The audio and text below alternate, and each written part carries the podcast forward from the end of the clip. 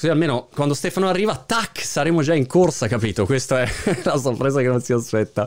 Ma tu, e quindi sei in, in tuo studio classico di registrazione? Sì, questo è il mio... è stato uno dei primi, anzi, il più grosso investimento che ho fatto.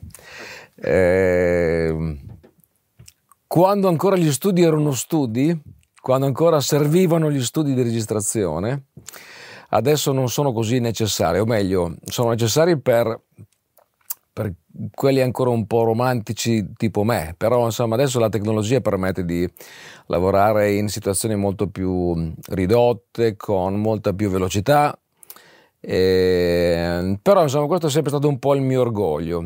Eh, e quando ho potuto ho investito proprio su questa cosa perché mh, devi sapere che quando ho incontrato Bertoli, eh, che mi diede una grossa mano a inizio carriera, ehm, io eh, andai a casa sua e, e, lì vidi praticamente che lui era eh, insomma, uno che aveva mh, il suo successo, la sua popolarità, il suo lavoro, però mantenendo totalmente le sue radici, eh, la sua famiglia, eccetera.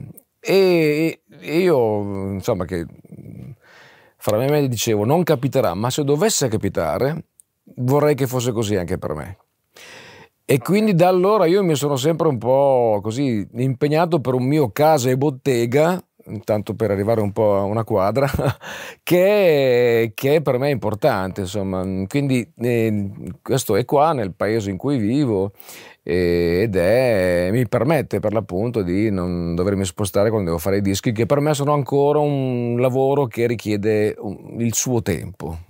Ma quindi, scusami, lo studio um, non ce l'hai in casa come hanno alcuni artisti che dicono alla moglie guarda scusami vado un attimo a registrare poi si chiudono in studio di casa, cioè è separato dal, dall'abitazione in un posto questo, fisico? Que- allora, t- questo è uno studio serio, quindi sì, eh, però ho anche quello, ho anche quello che con quello ci faccio i provini ed è, ed è per l'appunto quello che insomma grazie per l'appunto alla tecnologia di cui ti dicevo è molto più facile in qualche modo provare a esplorare il potenziale di una canzone e poterlo fare da solo. Eh, con eh, tutti i loop che hai a disposizione eh, e che in genere trovi in questi software di registrazione che offrono diverse possibilità, tipo le batterie le trovi lì. Certo, certo. Ma tu durante ehm, il lockdown quindi eri potenzialmente autonomo, nel senso potevi colla- mm, collaborare in remoto magari con altri collaboratori, musicisti, però diciamo d- dallo studio eri in grado comunque di, di, di, di, creare qualcosa di tuo a prescindere oppure hai bisogno di avere la gente in studio tuttora 2021 se vuoi tirar fuori un pezzo come si deve? No, si è adesso, adesso come adesso c'è tutto per poter essere in qualche modo autonomi anche totalmente, nel senso che ehm, non serve ovviamente essere dei virtuosi per nessuno strumento, no? quindi io che ad esempio che non suono così tanto bene eh, il piano, eh, comunque me la cavo, insomma, potendo quantizzare quando voglio e esplorando delle parti da mettere via via nelle canzoni. Però eh, eh, è altrettanto facile poterlo fare in remoto ovviamente perché eh, lo puoi fare, quindi c'è lo scambio di file a distanza, eh, è tutto molto più semplice, certo, credo che specialmente chi fa produzioni, diciamo così, ed è ancorato a una realtà del 2021, quindi chi è più eh, giovane di me, eh, credo che faccia quasi eh, ineluttabilmente un lavoro di equip, cioè mh, mm, si trovino in diversi, si scambiano i file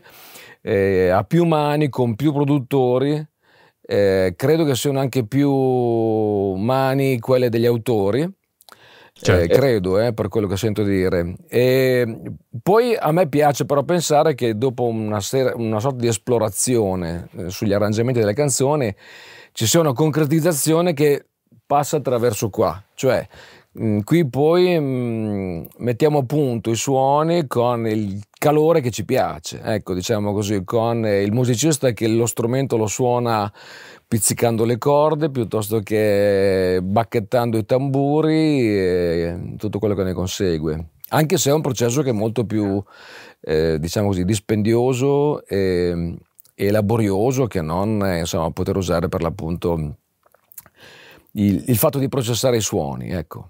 Hai ragione, eh, stavo pensando che alcuni um, artisti quando escono e vai a vedere la lista dei collaboratori ci sono, non so, cioè, Justin Bieber ha 500 persone o è una cosa, come dire, è una multinazionale, ecco, dove alla fine dei conti ti chiedi ma che cosa avrà fatto Justin in tutto questo? Adesso dico un nome di uno che magari è bravissimo, però insomma è incredibile quanto possa essere diversa la modalità ecco, di creazione di, di un pezzo soprattutto per gli artisti. Sì, eh, ovviamente eh, adesso eh, l'altra sera ricordo che ero a tavola con degli amici che mi conoscono da tempo, ma che alla fine mi hanno chiesto "Ma di preciso cosa fa un produttore? No?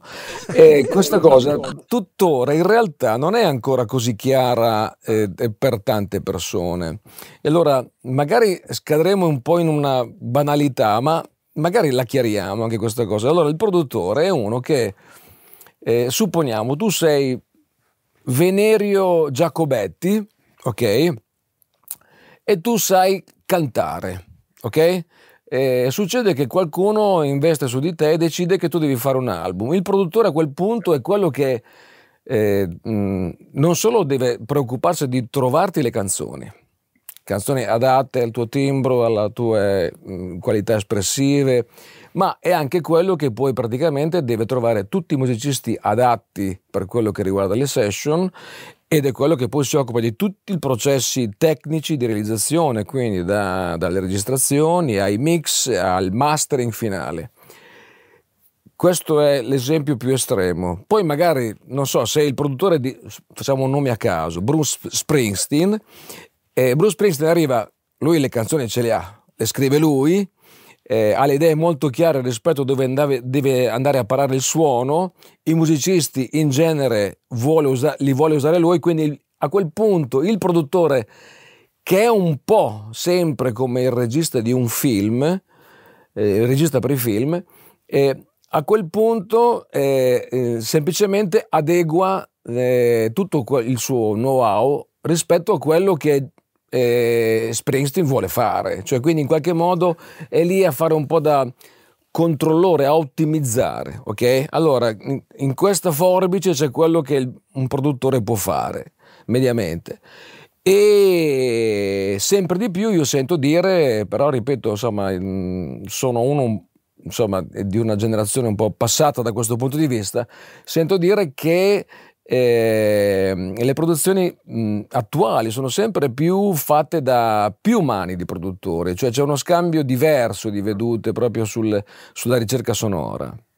Mi dici una cosa, Luciano, che non ho mai capito ehm, ed è il motivo per cui non potrei mai fare il tuo mestiere, ed è questo. Cioè, metti che tu mh, hai, un'idea per un pezzo, ok? E poi dici, ok, la metto giù e coinvolgi tutti quelli che vuoi coinvolgere, eh, parole, eccetera, eccetera a un certo punto mi domando come fai a, decidi- a, decidere il momento in cui quel pezzo è chiuso. Dici ok basta, questa è la canzone, si esce così, de- è andata così, fine della storia.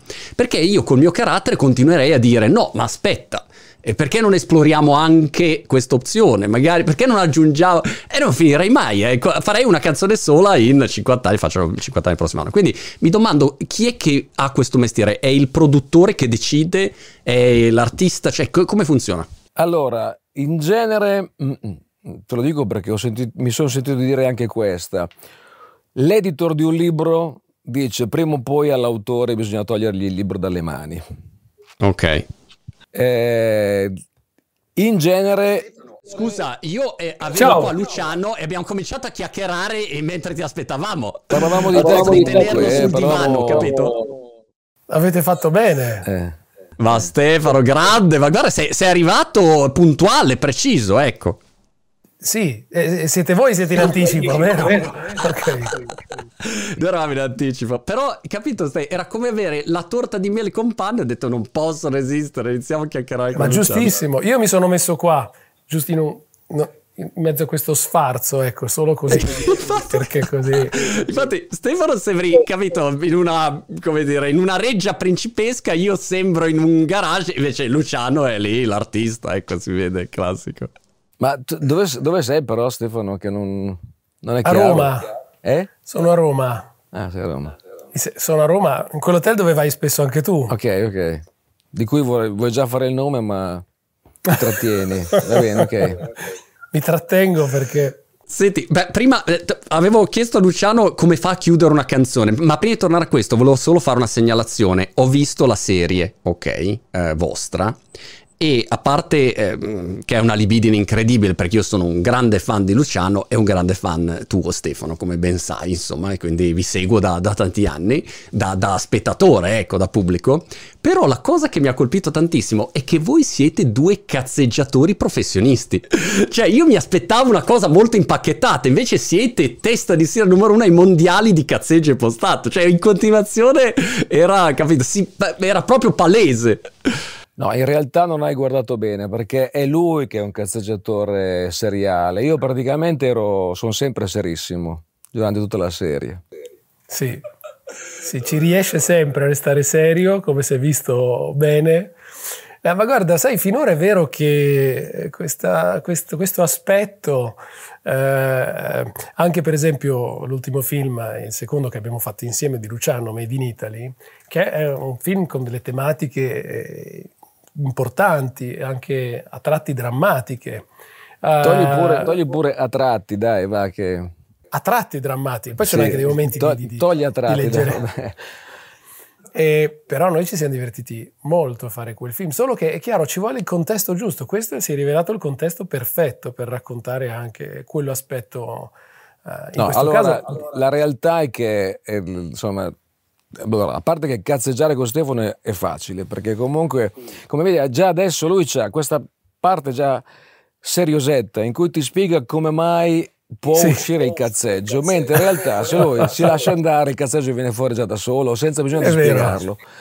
Però soprattutto questa cosa eh, eh, ovviamente strideva mh, e ci è venuta fuori ancora di più mentre eravamo sul set di Made in Italy che è un film, insomma, voglio dire, in cui mm, la sinossi non è esattamente eh, la, la, la, più, la, cosa più allegra che possa capitare a una persona. Cioè abbiamo un operaio di mezza età che viene licenziato, scopre che la moglie corni, l'ha cornificato col suo migliore amico, tenta il suicidio, eh, non trova lavoro, è costretto ad andare a trovarlo a Francoforte, che è esattamente il punto più lontano da un punto di vista morale, etico, e geografico e, e, quant'altro rispetto al posto in cui vive, perché, eh, perché sì, e, e per poter mantenere la casa in cui vivono i suoi, in cui conta un giorno o l'altro di tornare. Quindi, in poche parole, sì, il film è leggermente drammatico.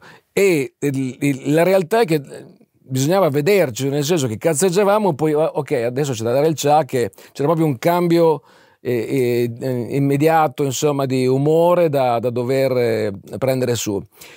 Qua c'era l'occasione invece di dire, senti, allora eh, dovremmo raccontare la mia storia. Eh, sono addirittura 21 episodi perché questi sono così matti da averci chiesto 21 episodi e sono 21 da contratto. Mm, fortunatamente la durata possiamo decidere noi come farla, quindi fare in modo che non sia, speriamo, troppo palloso un episodio piuttosto che un altro. E che cosa possiamo fare, insomma, per poter fare sì che una storia che per me è seria eh, non venga raccontata con troppa seriosità. E, non è che ci abbiamo dovuto pensare tanto, ci siamo semplicemente dovuti met- metterci lì in, alcune cose erano copione, ma le cose più divertenti, almeno quelle che a, me fanno ridere ancora, sono quelle che ci sono uscite proprio senza copione, insomma, erano tutte improvvisate. Faccio un passo indietro perché avevo chiesto Ste alla, alla Liga come, um, come fa a decidere quando si chiude una canzone Cioè, quando è che è il momento che dici basta, è finita? E in realtà ho la stessa curiosità sulle, sulle tue recitazioni, cioè quando è che si decide che quello è il momento fatto finito, è eh, il, il chuck giusto e lo stesso qual è il chuck giusto musicale nel caso di, di Luciano. Allora, per quello che riguarda le canzoni, beh, insomma, io eh, sono io a deciderlo. Eh, per quello che riguarda proprio la parte, diciamo così, più il nocciolo, quindi il testo e la melodia. Per quello che riguarda la parte sonora, io ho, mh, mm, ho prodotto eh, i primi miei album e quindi anche lì mi prendevo le decisioni del caso e eh, insomma, poi da Buon compleanno Elvis in poi invece ho quasi sempre collaborato con altri produttori. Quando è il momento? Il momento è eh, anche dettato dal fatto che io ho, ho bisogno di passare ad altro, cioè, è proprio una necessità che ho io. Io non riesco a stare fermo più di tanto su un progetto e anche per questo che forse ho fatto fin troppo, forse nel, nei 30 anni precedenti. E, e, ma anche penso, io penso di avere eh, ancora un po' di incoscienza da questo punto di vista. Cioè, mm, eh, se ci penso un attimo, fare una canzone è sempre un atto di presunzione, no? nel senso che tu alzi la mano e dici adesso io vi dico qualcosa, no? E non è una roba da poco e bisogna avere un po' di incoscienza, oltre che di, anche un po' di presunzione nel farlo e mm, l'incoscienza nel senso che comunque eh, eh, ti ci ritrovi a giocarci con le canzoni, cioè pensi, sai quanto sono quanto possono essere importanti, però non ti fai travolgere da una responsabilità infinita, non so come dire, no? Eh, quello è un aspetto che... Le relativizzi, le, le, le prendi nella giusta prospettiva, insomma. Se possibile sì. Perlomeno è un aspetto che voglio riconoscermi, quello lì. Ok. Posso aggiungere una domanda anch'io? Mi viene in mente perché conosco Luciano e so appunto della sua curiosità, la sua voglia di esplorare, no? Ma una volta che una canzone è finita, no? E che tu la canti per tot tempo, ti è mai venuta voglia di riprenderli, di cambiare un pezzetto, di rimettere a posto una frase? Allora, no, le, no le, sulle parole non buon so. Buon compleanno Elvis, chiamarla eh, buon compleanno Rolling Stones, non so. Capito? Sul, testo, no, sul testo proprio non si fa, non si fa. Cioè, sì, voglia, voglia mi, mi è anche venuto, ma lì, insomma, lì entriamo nella liturgia proprio e lì non... No, non si fa, quello no, no, non, non, mi verrebbe mai di farlo. Anche così perché penso, che, penso al fatto che insomma, le canzoni hanno un effetto su qualcuno e quel qualcuno eh, ha, ha, diritto a tenersele così come sono, come ricordiamo anche nella puntata numero 4 eh, in cui c'è Radio Freccia e c'è il nostro amico Bruno che la radio dice invece le canzoni non ti tradiscono, anche chi le fa può tradirti, ma le tue canzoni le trovi sempre lì, intatte come tu vuoi trovarle. E io in quella roba lì ci credo. Che poi è incredibile perché, ad esempio, nella vostra serie, e poi Ste voglio la tua risposta invece sulla la, la parte di performance um, co- come attore, è incredibile come l- alcune spiegazioni che hai dato e che avete dato rispetto a alcuni pezzi, io, come dire, ci ho visto cose totalmente diverse. No? Ascoltando le canzoni sono mie per la mia esperienza neanche sapevo dei retroscena che, che riguardavano alcune canzoni, però, eh, come dire, io ho un vissuto diverso e quindi per me sono un'altra cosa e quindi le godo in un altro, in un altro modo. Quindi è incredibile come poi diventano no, del, de, dell'ascoltatore. Quindi Stefano, nel, nel, tuo caso chi decide? Il regista o, o, sei tu che puoi dire no, questo qua è il chuck giusto? No, beh, sai, nel mio mestiere a un certo punto ti devi fermare, nel senso che eh, una scena a un certo punto la chiudi anche per qualcosa che non dipende dalla tua volontà. Metti anche la scena non ti dovesse venire, in qualche modo ti deve venire. Ecco, non, non sono più i tempi in cui si girava all'infinito e potevi dire vabbè ci torniamo su domani. Ecco. Ehm, però la cosa che mi colpisce molto, per esempio, invece del, del, cinema o di tutto quello che riguarda l'audiovisivo, insomma, ma anche poi il teatro è la totale estemporaneità. Nel senso che tu puoi fare, non so, 5 chuck dopo che ti sei preparato, ci hai studiato, hai preparato il personaggio a casa, hai riflettuto su tante cose, quindi arrivi con un bagaglio che poi metti anche a disposizione del tuo eh, regista eh, e magari ti chiede di farla all'opposto di quello, eh, di come era scritta, eh, perché poi spesso le scene, eh, non dico proprio l'opposto, ma ti sorprendono. Eh, e poi ti rendi conto che magari a un certo punto il sesto chuck, l'ultimo, il quinto, il terzo, eccetera, ti viene con qualcosa di diverso. E, e l'estemporaneità sta proprio nel fatto che sarà quella o dei pezzi di quel ciak che andranno nel film, che sono comunque inimmaginabili al 100%, perché la sceneggiatura è spesso una sorta di indicazione. Hai delle battute sulle quali non puoi assolutamente, ehm, non puoi cambiare, ma ce ne sono alcune che invece diventano una sorta di indicazione.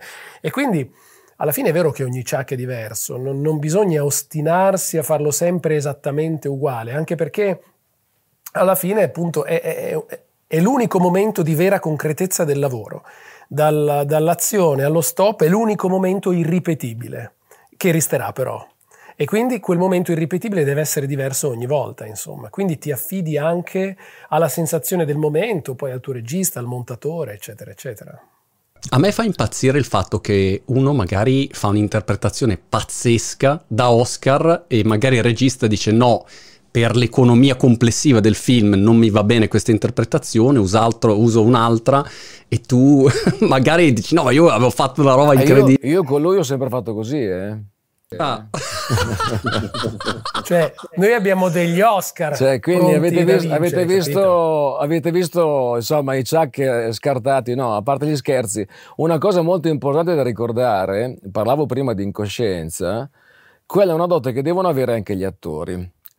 Perché, eh, perché nonostante lo scrupolo con cui lavorano, loro devono avere una eh, capacità di affidarsi che richiede incoscienza. Cioè, ogni volta che un attore decide di fare un film, si affida a una serie di variabili che sono infinite, a partire dal rapporto col regista, che comunque cioè, diventa decisivo, per l'appunto adesso a parte il fatto che insomma, sì, magari esistono anche registi che, che scartano le interpretazioni migliori, ma in genere insomma quelli forse è meglio che facciano un altro mestiere, però eh, le variabili sono tante a, a, a finire in ogni chuck.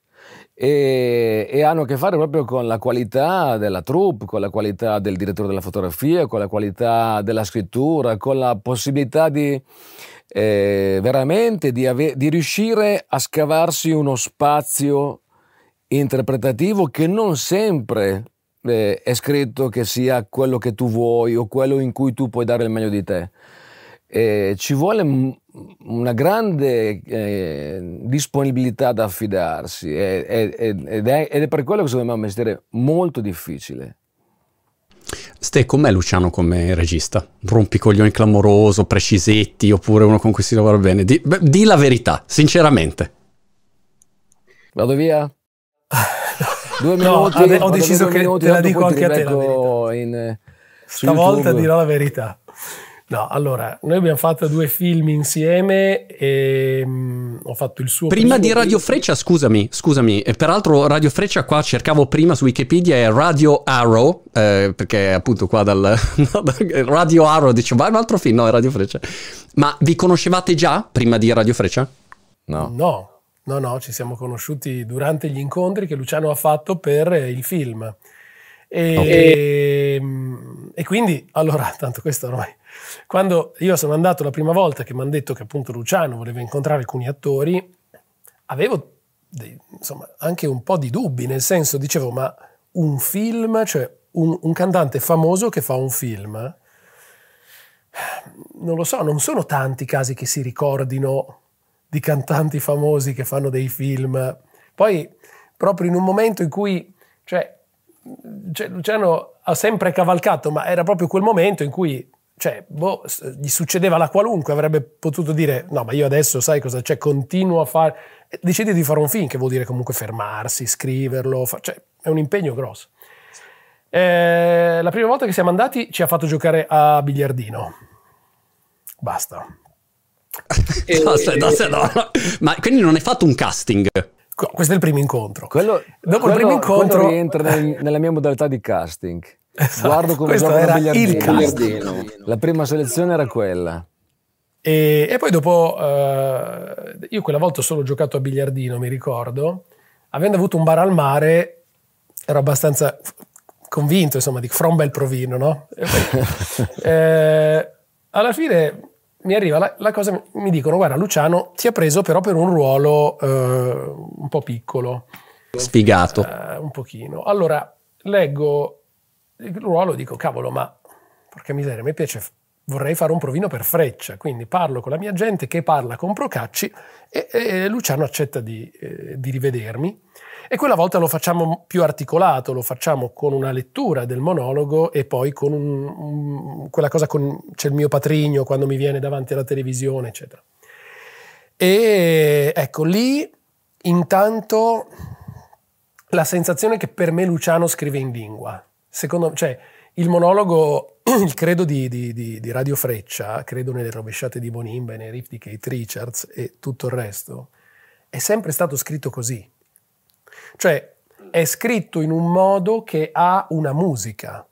Musica, chiaramente, non, è, non solo per me scrive in lingua, cioè, altrimenti mm, non avrebbe così tanti che lo, che lo amano, ma forse anche per provenienza, per affinità, era molto già evidente, secondo me, quello che Luciano aveva scritto, cioè, eh, e ti, ti, dà anche delle indicazioni di regia nella scrittura, Luciano.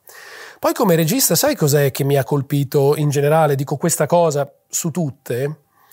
Um, il fatto de- che lui non avesse esperienze da regista e che lui guardasse il mondo uh, sempre, il mondo reale, anche per quanto un grande amante di cinema, uh, veramente trovava importanti e impressionanti ed emozionanti delle cose molto autentiche, molto autentiche. Infatti, rivedendo Radio Freccia, secondo me queste cose si vedono molto, cioè non sono portate alla, uh, come dire, in, sempre, non sono di, eh, eh, esplicitate continuamente, sono molto interiorizzate però sono tutte lì e si vedono tutte sullo schermo. D'altronde, se il film ha avuto il successo che ha avuto, se è rimasto nel cuore di così tante persone, è per questo motivo. E questa cosa qua mi ha sempre colpito, cioè del suo modo di guardare la realtà e di sapertela poi, cioè di non perdere di vista. Non è che stai facendo un film, allora facciamo un'altra cosa. No, stai facendo un film, parti sempre dalla realtà.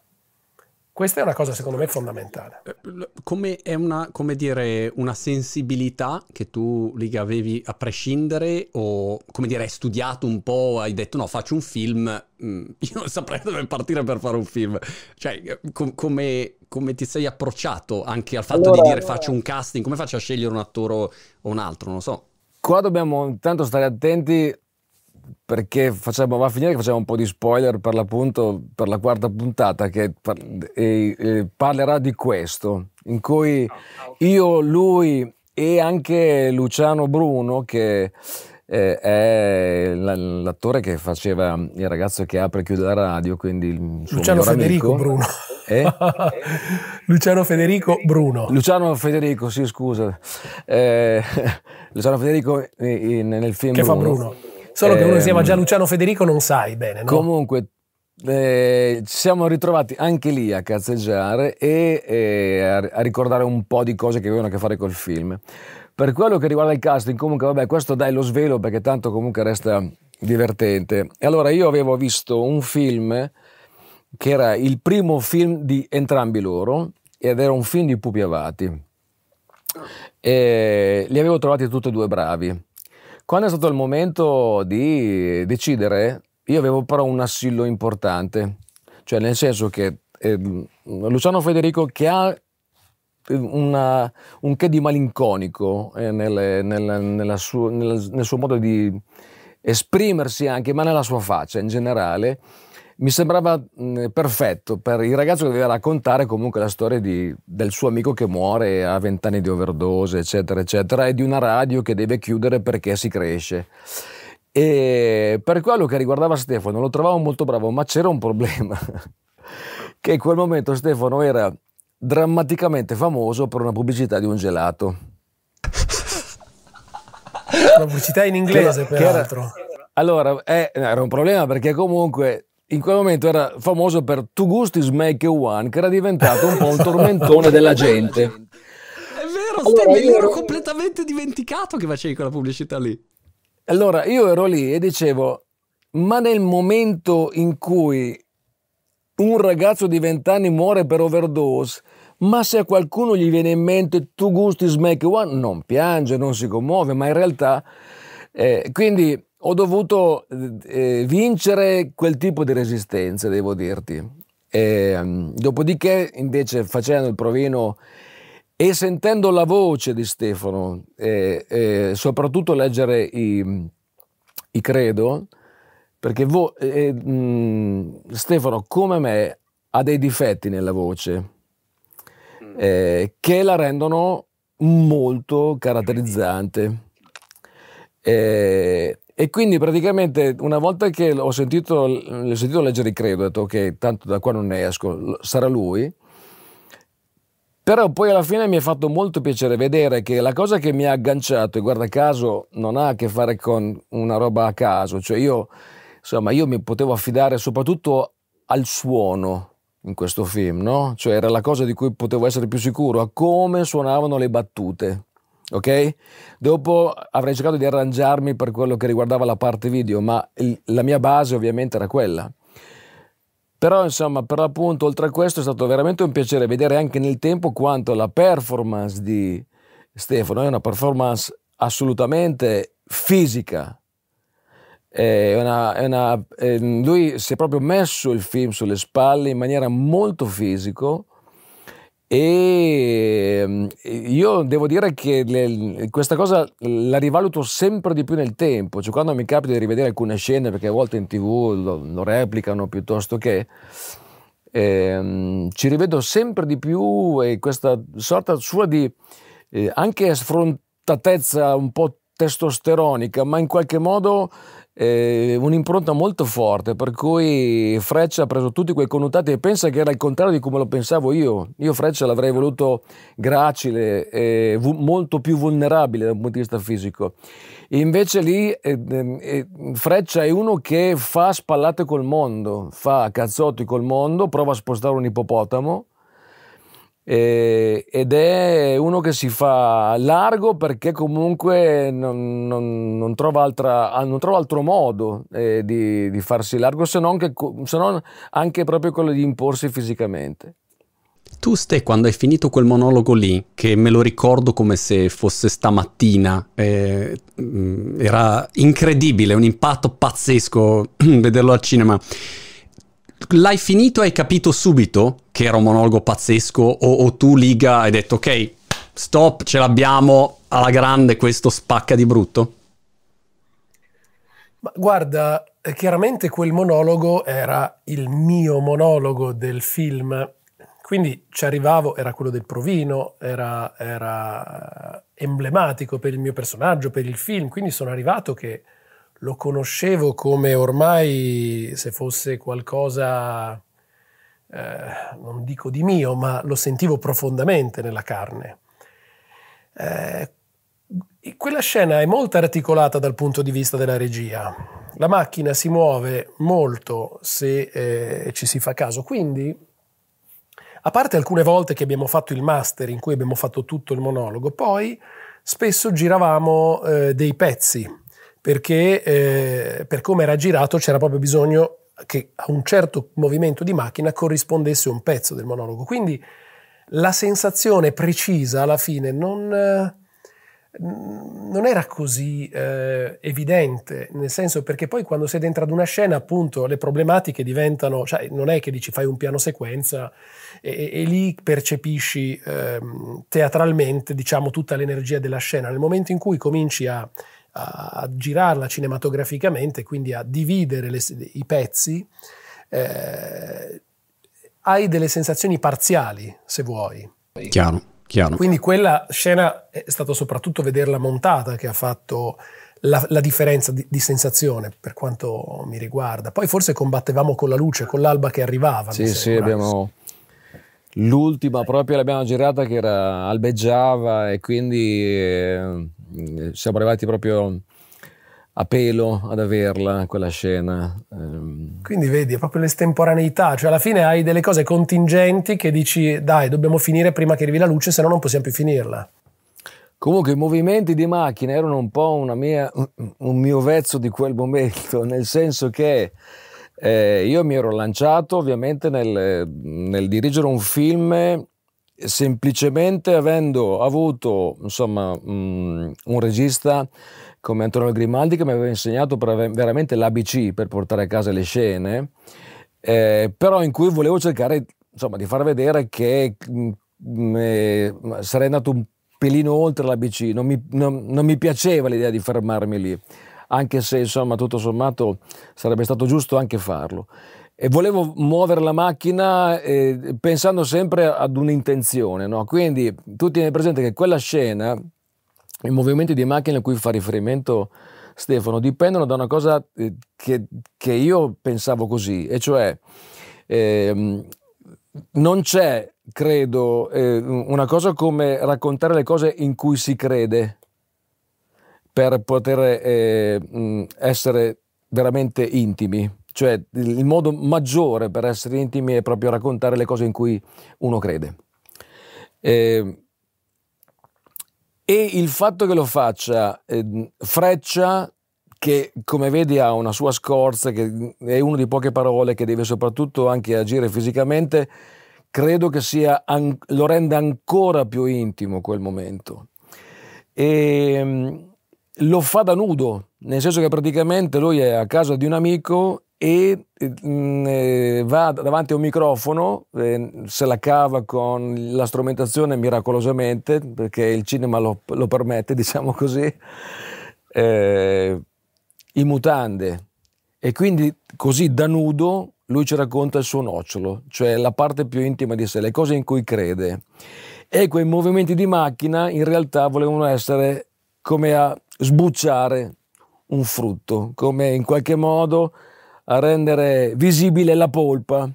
Eh, chi avesse voglia di andare a recuperare quella parte lì, insomma, noterà quel tipo di movimenti. Insomma. Bello, lo, me lo riguarderò in quest'ottica. Se, ste, se domattina impazzisco, ti chiamo e ti dico guarda voglio fare un film. E tu dici Monti ma non hai mai fatto un film? E dico no ho sentito il Liga se lui l'ha fatto anch'io voglio fare un film. E faccio un film su Luciano. E dico guarda Stefano vorrei che tu interpretassi Luciano. Da dove partiresti? Urca. per entrare nel personaggio, da, da, da, qual è il punto d'inizio da cui partiresti per calarti nel personaggio ligabuesco? Sai che... Allora, non è, non è così semplice eh, da... Nel senso che, ecco, se vuoi, anche per Radio Freccia... Deve partire, e... deve partire da un, un, accento molto più grasso, intanto. Quello sì, che... quello, sì. quello sì. La cosa che mi ha, sia in Radio Freccia che in Made in Italy, Luciano per me era una figura importante, non solo perché era il regista dei, dei film, ma anche perché era una fonte di ispirazione per, per, quei personaggi, che sono personaggi in cui si vede che hanno, appunto è vero, eh, uno sguardo, uno sguardo sulle cose, un'attenzione alle cose che li circonda, un modo di eh, alle volte appunto aprirsi, ma questa è anche una scelta artistica, eh, però un modo di aprirsi che, non, che mantiene una forma di pudore. Eh, che è strano perché un attore deve essere il contrario, de, devi essere anche impudico per riuscire a fare bene certe cose, ma il pudore per me è una bellissima qualità, cioè è, è una cosa che racconta un, un, un modo in cui ci si rapporta al mondo che si ha intorno Uh, che non vuol dire timidezza, che non vuol dire, uh, che non vuol dire fregarsene, anzi, cioè forse partirei proprio da quell'attenzione. Io ho sempre avuto questa sensazione, come se, sai quella famosa frase, que, cioè, que, que, non so, è quell'esempio per cui se tu dividi un segmento in due, eh, e poi prendi la metà e la, la, dividi in due, e poi prendi quel pezzetto e lo dividi in due, puoi andare avanti all'infinito. Cioè lo spazio finito in realtà contiene un'infinità di altro spazio, perché lo puoi continuare a dividere all'infinito per due. Ecco, il modo di guardare il mondo di Luciano è molto dettagliato. Quel pezzetto, quel segmento è molto dettagliato. Partirei probabilmente da questa attenzione, se dovessi dirne una, che la percepisco nelle sue canzoni, la percepisco nella sua scrittura cinematografica, nei suoi libri, cioè la percepisco proprio nelle cose che fa. Nelle cose che fa c'è sempre un pensiero e c'è sempre cuore. Non sono mai cose fatte perché tanto. Eh, e questa è una cosa che per me eh, racconta molto mh, la figura artistica di Luciano. Vedi Luciano che Stefano è un grande attore. Io pensavo mi rispondesse, ma partirei dalla camminata, non so. Cioè, non so, sai quei dettagli che uno no, dice. Oh, però tu hai detto una cosa importante, la camminata è fondamentale, le scarpe, cioè, se, ma quello, quello sa già, io so che scarpe un po' userei. Già fatto, gliel'abbiamo già fatto fare in Made in Italy. In Made in Italy con Rico in qualche modo, adesso la, la camminata neanche tanto, forse qualcosa, però in generale anche sull'abbigliamento c'era sempre un po' un richiamo perché c'era la, la, cosa del doppio lì, insomma, il progetto era un po' articolato, insomma, Rico doveva essere il, il mio secondo nome è Riccardo, quindi Rico avrebbe potuto essere la vita che avrei potuto vivere se non avessi fatto, quindi c'era anche questo pensiero qui un po' nascosto fra le righe. E invece tu, Luciano, se dovessi fare una canzone su Stefano, che dici, metti alzi un mattino e dici, ma sai cosa, faccio una canzone su Stefano Accorsi. Ehm, e, e, da dove partiresti? Cioè, che cosa, cosa ci metteresti dentro così al volo? Dello yogurt? Degli yogurt? no, ma tu non hai idea, cioè, quella cosa lì era talmente stupidina quella scena lì che, non, cioè, che meno male che la prima, forse era, non so, per qualche motivo ci è venuta, non, non ricevamo più a farla, eravamo proprio come a scuola quando, non, quando cominci a ridere e non riesci a smettere, non, lì non c'era modo di eh, fare nessun altro chuck. Vabbè, insomma, tu l'hai visto, quindi sai di cosa stiamo parlando. Eh, no, allora Stefano... eh, Puoi anche rispondere che non la faresti mai una canzone. no, no, no, no, non, so, non, so, se la farei, non so se la farei ovviamente perché comunque cioè, non, eh, non, so neanche io i motivi per cui eh, a un certo punto scrivo proprio di un, eh, di un, argomento piuttosto che un altro. So che, ecco, questo sì, eh, fa un po' il paio con quello che diceva lui prima. So che scrivo sempre comunque solo delle cose che conosco, cioè quindi di quelle che ho vissuto o che ho visto vivere. Forse per quello che lo sguardo eh, si approfondisce quel tanto perché quello mi piace farlo possibilmente a ragion veduta. per quello che riguarda eh, Stefano, insomma, sai, eh, la cosa più difficile è che io credo che eh, la psicologia di un attore sia piuttosto complessa. Eh, credo di dire una banalità ma eh, cioè, fare l'attore vuol dire fare un mestiere in cui tu decidi che comunque il fatto di entrare e uscire da tantissime diverse identità deve essere per te sia gioco che professione. E a un certo punto diventa soprattutto professione, bisogna capire fino a che punto eh, continua a restare gioco. E io Stefano e per come lo conosco lo trovo molto saldo, lo trovo molto saldo nel vivere questa professione con eh, il giusto peso, che come sempre, come ben sappiamo, è, è, sempre la cosa che fa la differenza nella vita, no? il, dare il giusto peso alle cose, figurati alla professione eh, mi dà sempre questa sensazione. Però resta il fatto che è pur sempre un attore, quindi eh, sarebbe una canzone molto complessa su un mestiere molto complesso che parla, cioè che, che richiede eh, una psicologia complessa. Stella, teniamo, mi sa, per un po' più avanti allora canzone. Sì. Però sarebbe insomma una, una, una buona... Forse una canzone non basta. Forse ci vorrebbe un album. Una, vuole, eh, eh, giustamente l'attore poi vuole almeno magari un album con doppio, tutte le foto, eh, se possibile. Grande. Un'altra cosa che mi ha colpito molto eh, della, della serie, che ho molto apprezzato, devo dire, vivendo in Inghilterra da nove anni, è questa che quando vedo um, magari un um, biopic, insomma un documentario, qualcosa che riguarda un artista, un personaggio, in genere sono questi queste autocelebrazioni che dopo un po' dici, vabbè, se ci avrai un difetto, ce l'avrai anche tu, non so, uh, Taylor Swift, oppure, cioè, sono sempre super incensanti, bravissimo, bravissimo, complimenti, però insomma, ecco, è, è molto, suona molto irreale. Invece ho molto apprezzato della serie che eh, ci sono anche dei momenti molto veri, insomma, sugli alti, bassi, problemi che, che, magari tu, Liga, puoi aver avuto nella carriera. E questo l'ho apprezzato e l'ho trovato poco italiano, nel senso è un complimento questo, però all'estero, per dire, ho visto eh, Moby, ho intervistato un po' di tempo fa e, e, lui, come dire, non aveva nessun problema a parlare dei suoi fallimenti o dei suoi momenti bui, mentre invece magari vedo tanti personaggi italiani che vogliono solo mettere davanti come dire, la bella, la bella figura, no? E dici, ah, wow, bravissimo, complimenti, è sempre perfetto. E quindi questa è una cosa che devo dire ho molto apprezzato e non so da dove sia partita, però l'ho trovata molto... Uh, così molto uh, importante, ecco, anche per inquadrarti da, da, un punto di vista esterno, Luciano, no? Perché se no sì, poteva sì. essere il, il, racconto fantastico, grandi 30 anni, vabbè, eh, però poi finiamo un po' lì, forse. Sì, non riuscivamo a tenere 21 episodi.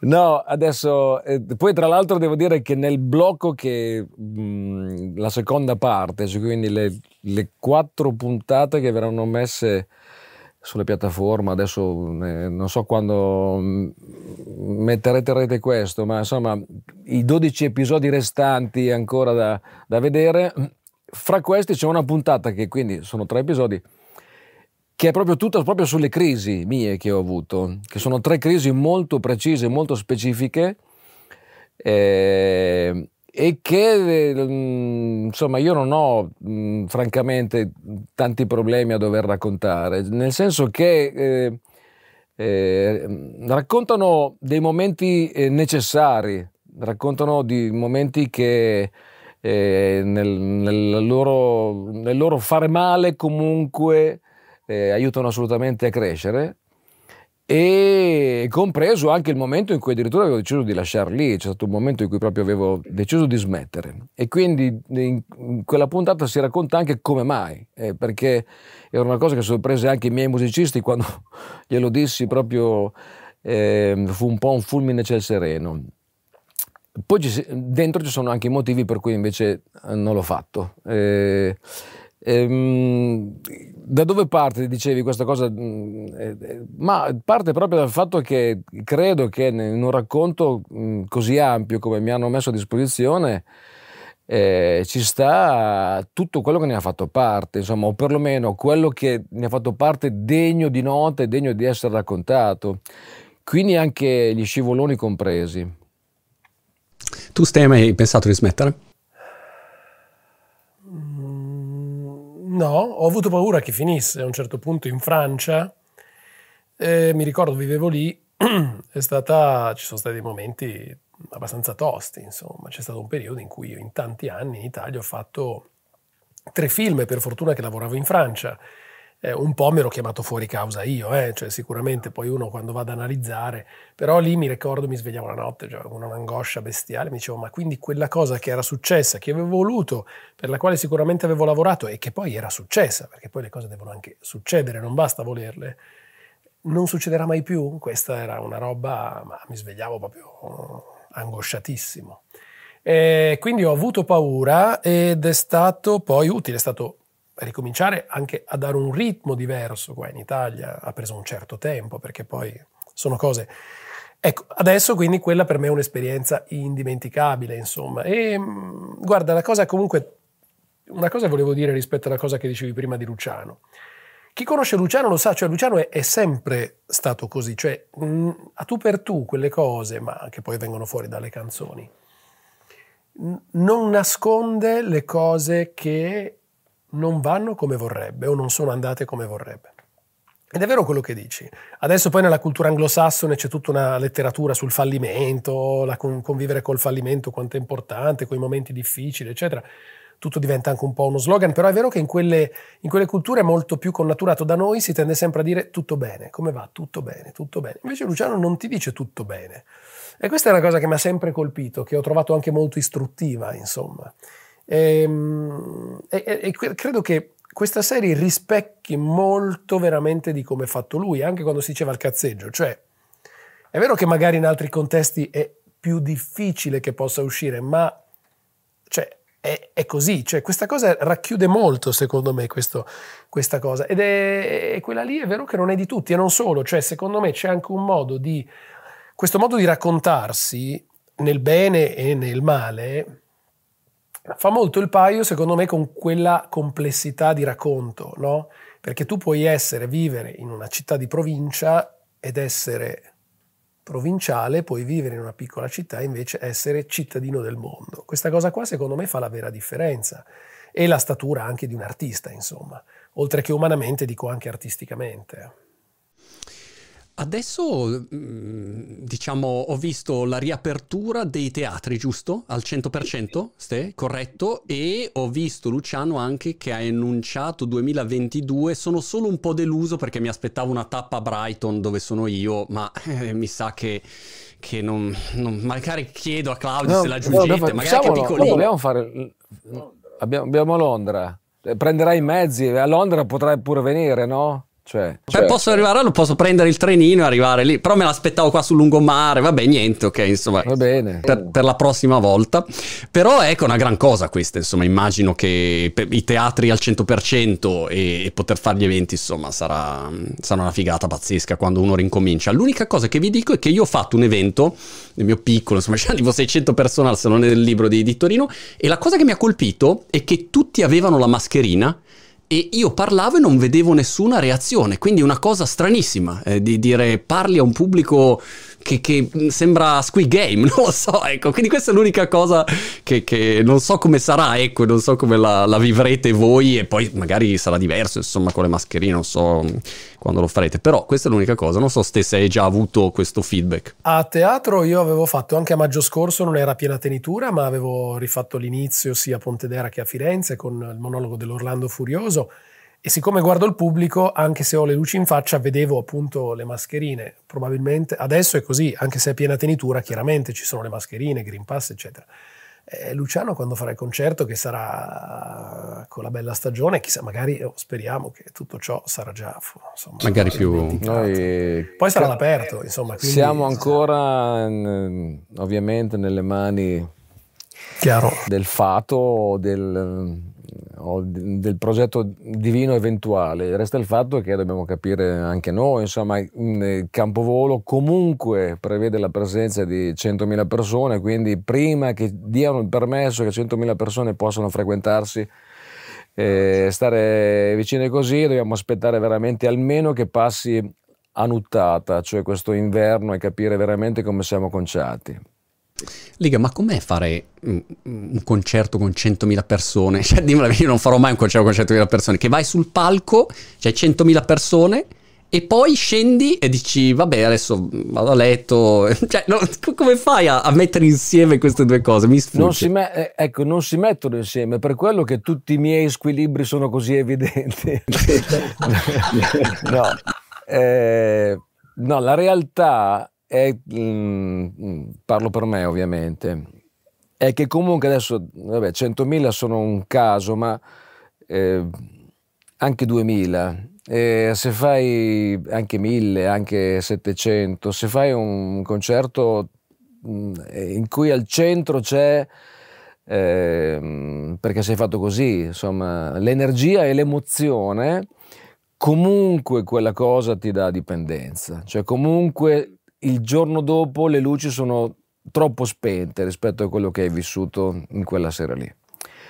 E quindi io che sono tossico di concerti, vengo da due anni di merda, eh, anche per questo ovviamente, cioè nel senso che come tutti ho vissuto problemi anche più seri rispetto a questo discorso, però resta il fatto che insomma intanto grazie a questo stop ho potuto almeno rivedere quelli che ho fatto, cioè ecco è andata così, è stato il primo momento eh, nella mia vita, perlomeno nella mia vita artistica, in cui mi sono fermato, eh, mi sono dovuto fermare mh, causa Covid e io che ho fatto sempre tanto andando a rotta di collo, a testa bassa, non ho mai guardato cosa stavo facendo, né che cosa avevo fatto. con l'incoscienza di cui ti parlavo.